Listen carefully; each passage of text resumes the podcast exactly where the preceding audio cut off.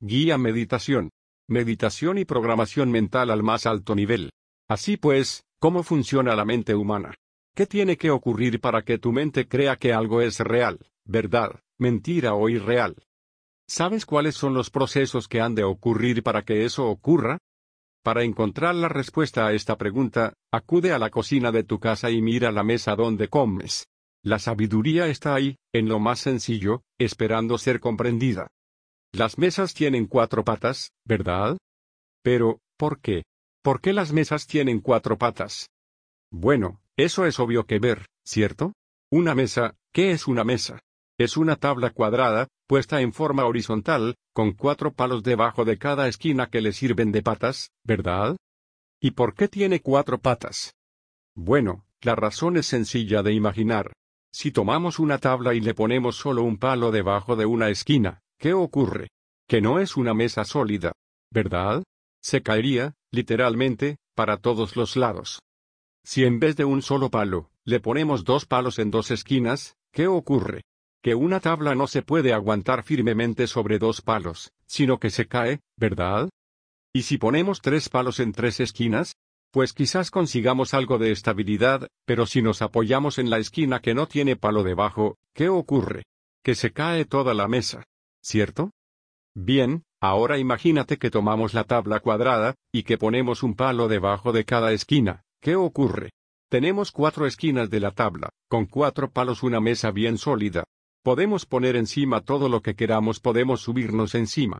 Y no se caerá, aguantará porque está bien agarrada con los cuatro palos en las cuatro esquinas, ¿verdad? ¿Te das cuenta de lo que esto significa? Es la forma de trabajar la mente humana. Fíjate. La tabla, es una idea, una idea que la mente quiere absorber. Si debajo de la idea ponemos un solo razonamiento, una sola argumentación, ¿qué ocurre? Que la idea tiene poca fuerza. Si le ponemos dos razonamientos, entonces tiene algo más de fuerza pero es fácilmente rebatible.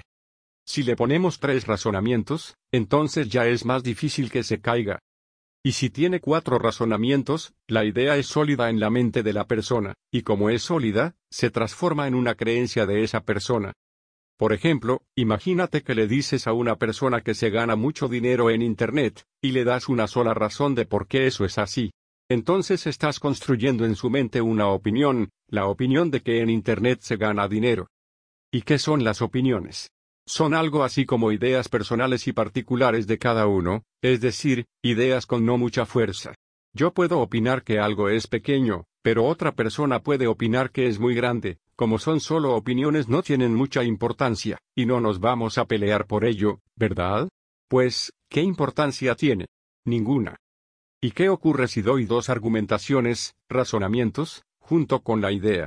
Que tengo una opinión algo más sólida, pero igual que una mesa con solo dos patas, es imposible mantenerla en pie, así que sigue siendo una opinión, quizás, como mucho una opinión fundada, pero una opinión al fin y al cabo.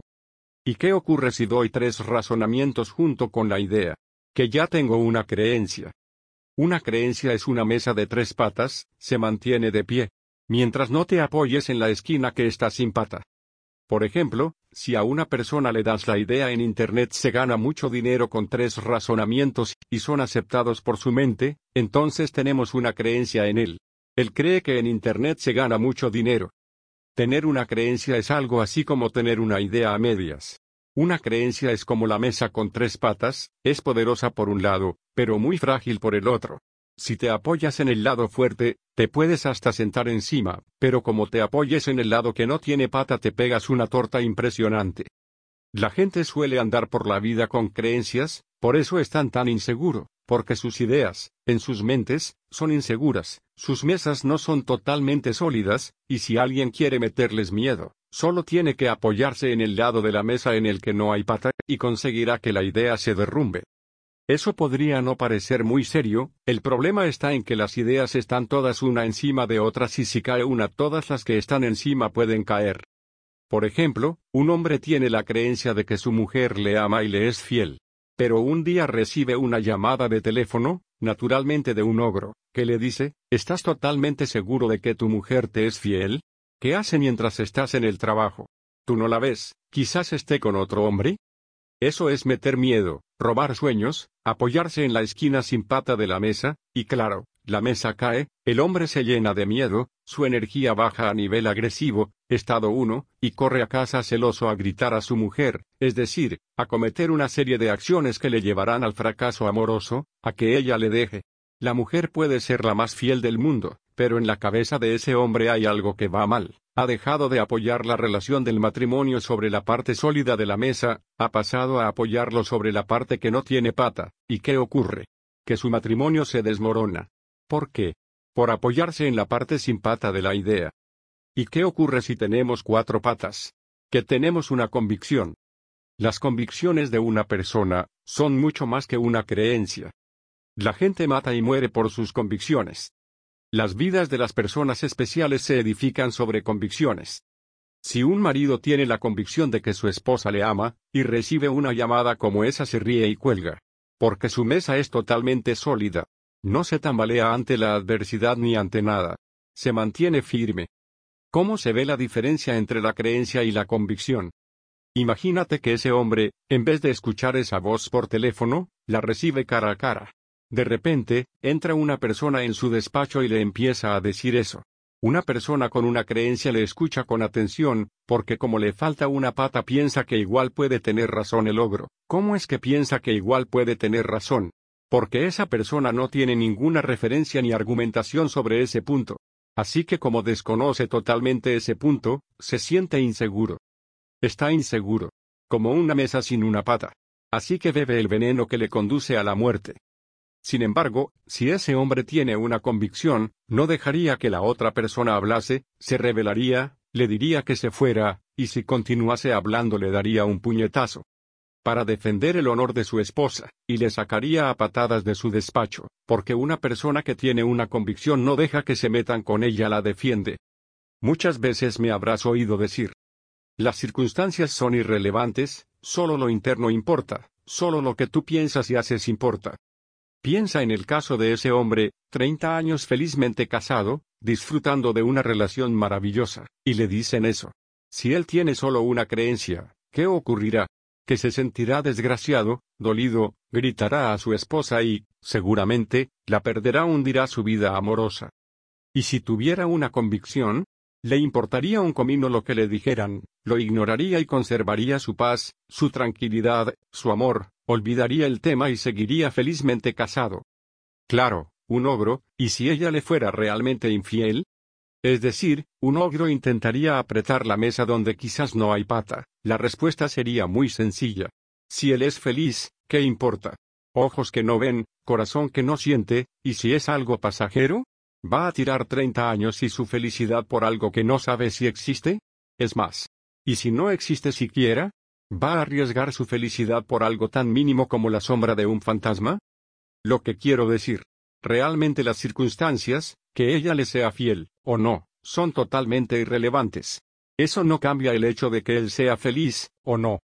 Es como reaccione él, lo que decide si es feliz, o no. Por ejemplo, imaginemos que tiene la creencia, ¿Qué ocurre si ella es infiel? Que deja de ser feliz, y la pierde. ¿Y si ella es totalmente fiel? Que deja de ser feliz, y la pierde. En el primer caso, la pierde porque él la deja. Y en el segundo caso la pierde porque ella le deja a él por dudar de ella.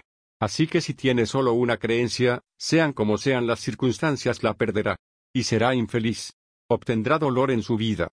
Ahora, imaginemos que él tiene la convicción, ¿qué ocurre si ella es infiel? que él sigue compartiendo su vida con la mujer a la que ama, y como no sabe nada, para él es igual que si le fuera totalmente fiel. Con el tiempo el matrimonio sobrevive a todo, viven felizmente, y quizás cuando ya tienen 90 años ella se lo cuenta todo. Pero como llevan toda la vida juntos, sobreviviendo a todos, y ya no se mueven por la pasión, ambos se ríen de aquella locura de juventud, y se sienten felices por haber seguido siempre juntos. ¿Y si es ella fiel? pues que su vida sigue siendo tan feliz, él sigue con la mujer a la que ama, y obtiene toda la felicidad de un buen matrimonio. ¿El resultado? Que él obtiene placer. ¿Te das cuenta? Sean cuales sean las circunstancias, si él tiene solo una creencia, entonces sufre. Y si tiene una convicción, obtiene felicidad y placer.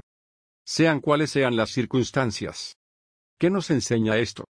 Que sean cuales sean las circunstancias, el éxito o el fracaso de las personas, se mide por sus opiniones, creencias y convicciones. Te invito al curso gratuito de programación mental, para que aprendas más sobre este tema y otros temas mucho más interesantes. Solo haz clic debajo de este video. Un fuerte abrazo.